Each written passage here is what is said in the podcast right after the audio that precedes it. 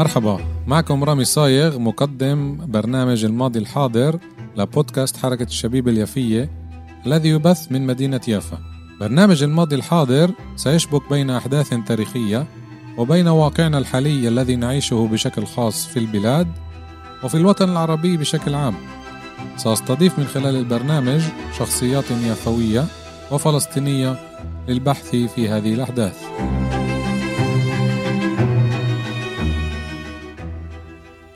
تحياتي مستمعاتنا ومستمعينا الكرام من جميع أنحاء العالم. حلقة جديدة من برنامج الماضي الحاضر. البرنامج الذي يبث عبر بودكاست حركة الشبيبة اليافية مرتين في الشهر. حلقتنا اليوم رح تكون عن ثلاث قرى صغيرة قضاء رام الله اللي تهجرت عام النكسة 1967 القرى هي بيت نوبة يالو وعمواس. بالطريق من يافا للقدس تقع هذه الثلاث قرى اللي كانت عامرة لحد سنة السبعة وستين. للأسف الشديد اليوم اللي بيروح على هاي المنطقة وين دير اللطرون وبالمنطقة اللي حواليه بشوفش أثارات لهاي القرى الثلاثة اللي كانوا قاعدين على مساحات طبعا كبيرة. لأنه الاحتلال من عام الطرد من عام السبعة وستين دمر بيوت القرى ومعالمها. وبعد كذا سنة زرع شجر السرو من أجل إخباء هذه المعالم حتى الردم ما يبينش. فتعالوا نتعرف على هاي الكرة والمصادر اللي قدامي هي من آه، كتاب مصطفى مراد الدباغ آه، بلادنا فلسطين.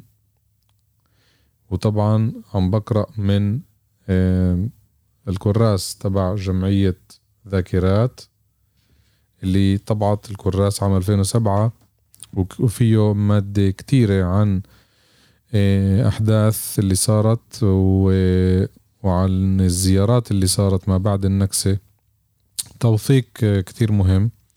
باللغتين آه، وكتير مهم الواحد يعرف عن هاي الكرة اللي للأسف بس أهلها بذكروها. اليوم أهلها موجودين بما تسمى الضفة الغربية بقرى رام الله مثل بتونيا وقرى أخرى. قرية بيت نوبة هي كانت بيت نوبة في العهد الروماني قرية من أعمال اللد اسمها بيث النابة.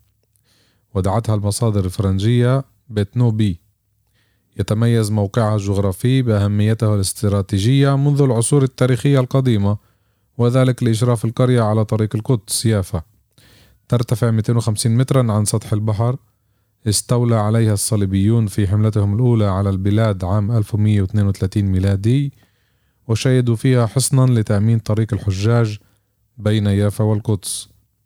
وأقام ريتشارد قلب الأسد معسكرا لجيشه فيها. وكان صلاح الدين الأيوبي يحرص على النزول في بيت نوبة أثناء تنقلاته إلى القدس للوقوف على التحضيرات العسكرية بين جنوده.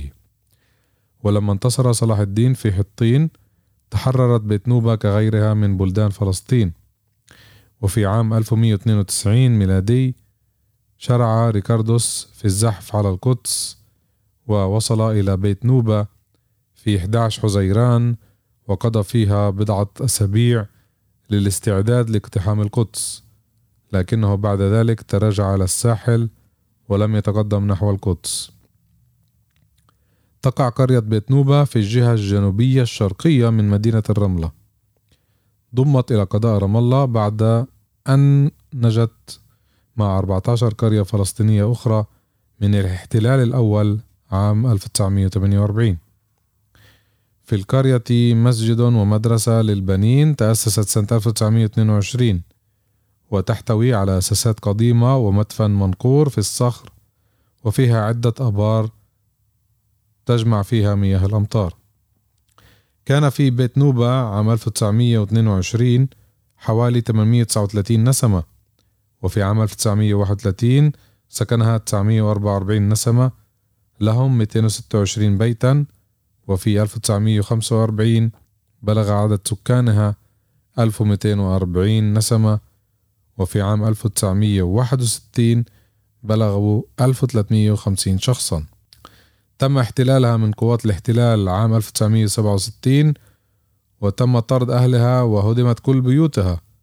وقد نشرت صحيفة ساندي تايمز البريطانية تقرير صحفي للصحفي البريطاني مايكل أدمز عن زيارته لقريتي بيت نوبا ويالو بعد تدميرهما. وقد ترجمت الأهرام هذا التقرير ونشرته في عددها الصادر في 19 حزيران عام 1968 ومما جاء فيه كالتالي. وفي الطريق عبر المنطقة التي كانت قبل عام منطقة حرام تفصل بين الأردن والاحتلال شاهدنا على تل عند نهايته خطا طويلا من شجر السرو. حديثا. ووراء ذلك امتدت سلسلة طويلة من هذه القطع على الأرض تناثرت فيها بعض الصهاريج وقطع الخشب وبعض قطع الصفيح. ذلك كل ما تبقى من بيت نوبة ويالو. لقد طمس الإسرائيليون معالمها ومسحوها من فوق الأرض.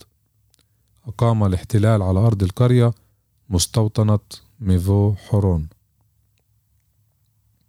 القرية الثانية هي قرية يالو قرية فلسطينية كانت تابعة لقضاء الرملة ثم أصبحت بعد عام النكبة في قضاء رام الله وهي إحدى القرى الأمامية في الضفة الغربية. تقع جنوب شرق الرملة وجنوب غرب رام الله تبعد 3 كيلومترات عن طريق القدس يافا. تربطها ضروب بقرى بيت نوبة وعمواس ودير أيوب.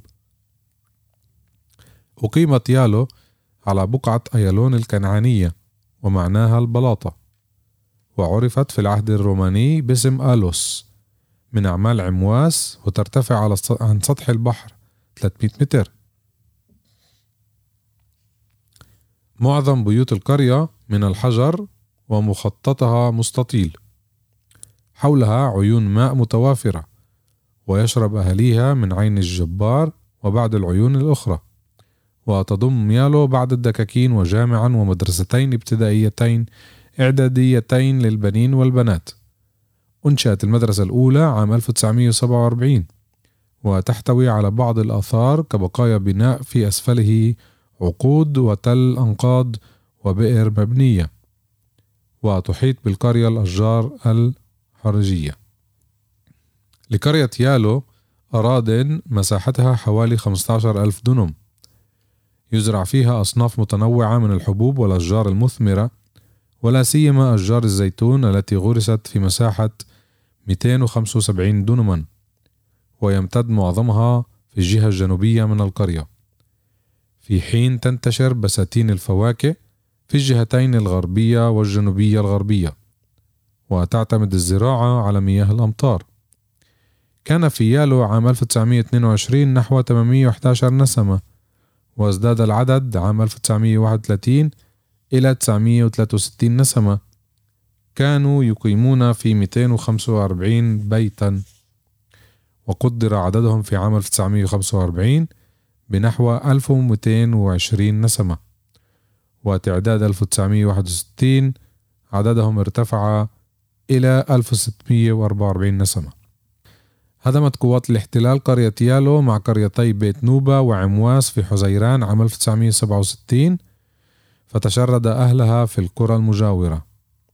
مثلها مثل باقي القرى اللي ذكرناها ال 14 قرية يعني كمان 11 قرية غيرهم تم تدميرهم وتشريد أهاليهم. القرية الأخيرة الثالثة يمكن سمعنا عنها موجودة بالمنطقة نفسها وفي مثلها بنفس الاسم عمواس كمان كمان قرية بقضاء رام الله. اليوم اسمها إيه، القبيبة. وفي كمان عمواس ثالثة اللي هي اليوم تعرف بقرية آه، بين القدس بطريق القدس اللي هي قرية أبو غوش. بس هاي القرية عمواس اللي تهجرت عام السبعة وستين. هي قرية فلسطينية تقع جنوب شرق الرملة وهي على طريق مفترق يوصل بين مدن رئيسية هي رام الله الرملة يافا القدس وغزة. تبعد عن يافا حوالي 30 كيلومتر شرق يافا ومثل ذلك تقريبا عن القدس.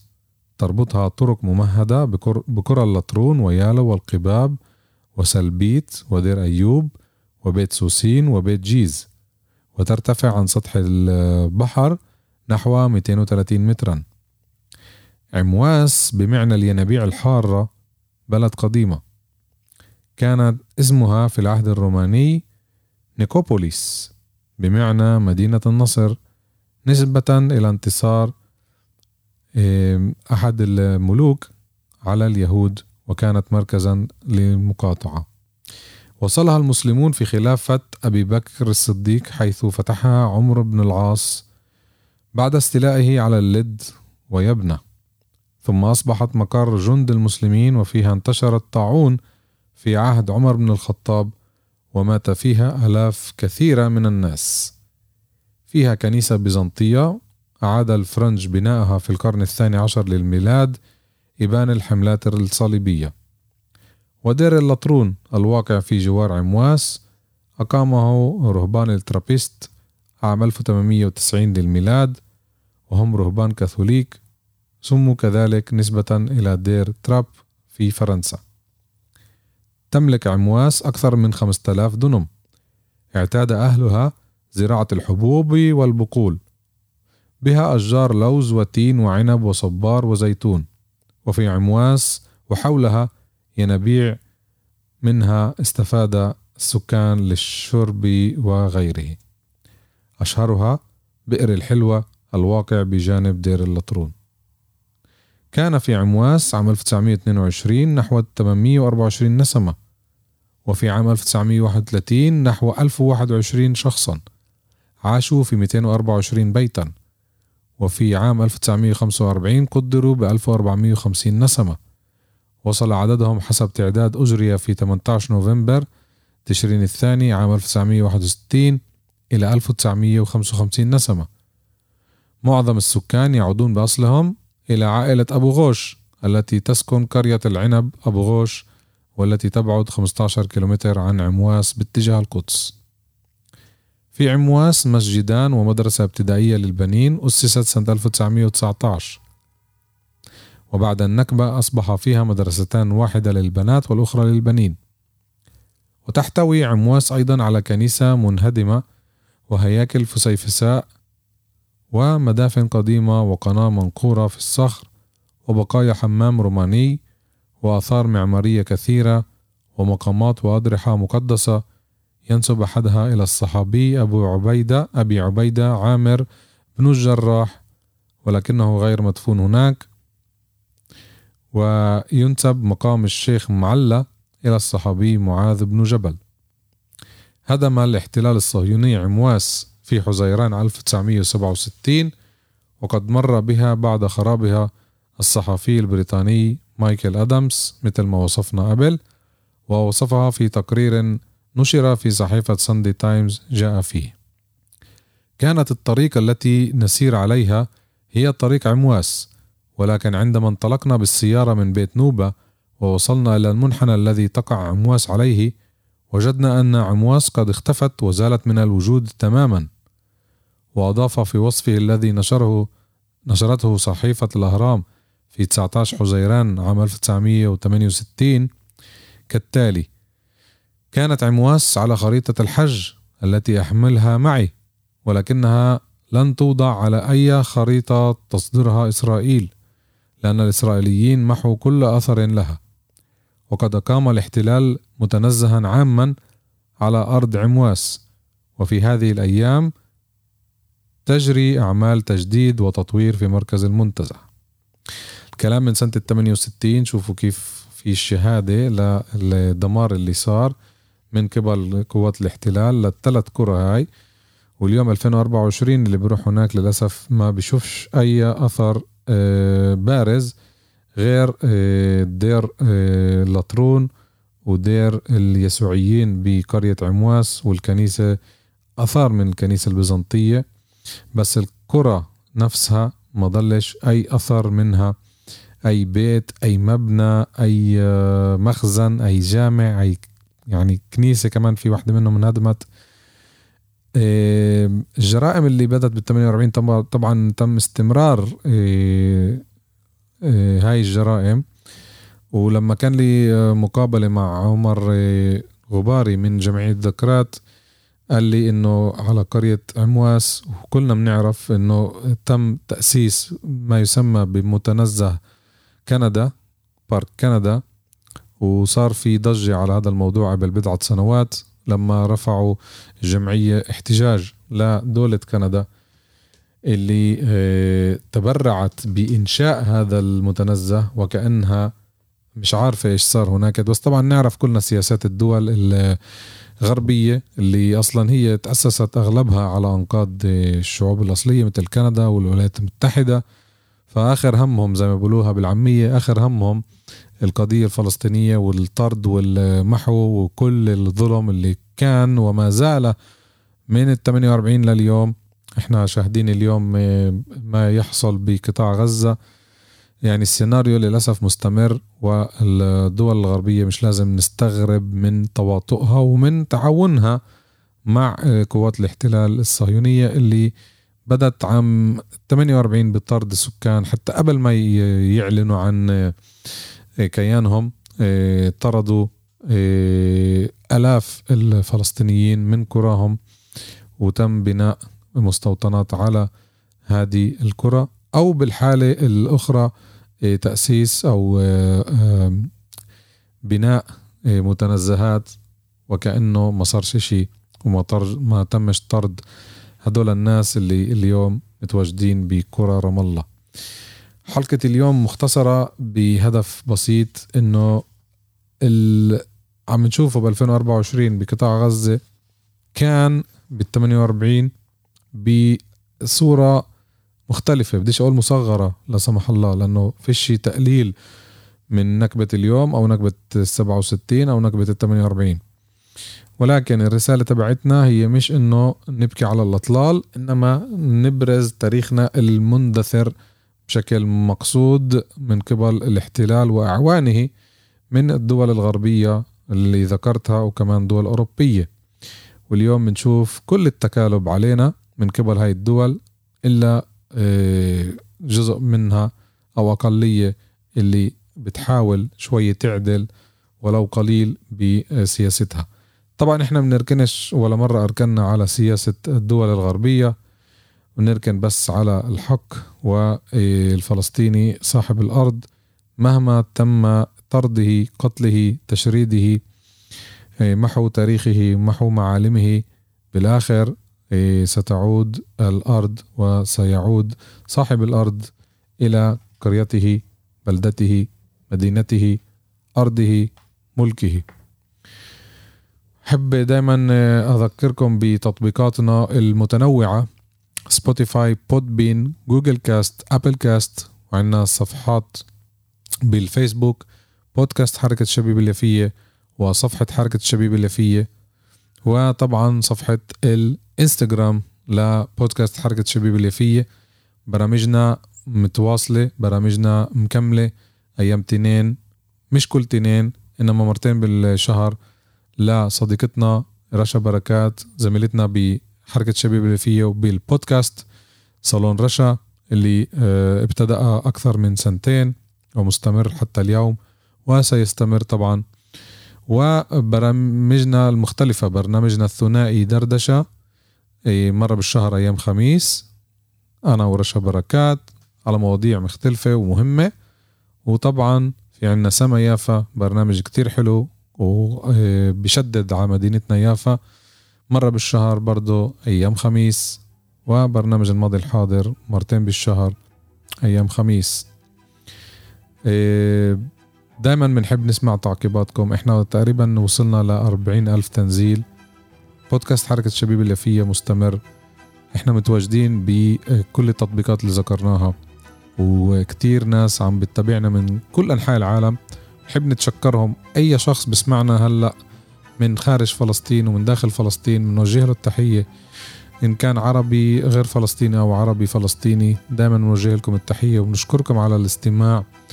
وبرجع بكرر الجملة هناك رسالة كان يجب أن تصل ووصلت ونأمل أن تستمر هذه الرسالة دون انقطاع حتى الحصول على كامل حقوقنا الشرعية. شكرا لكم والله معكم.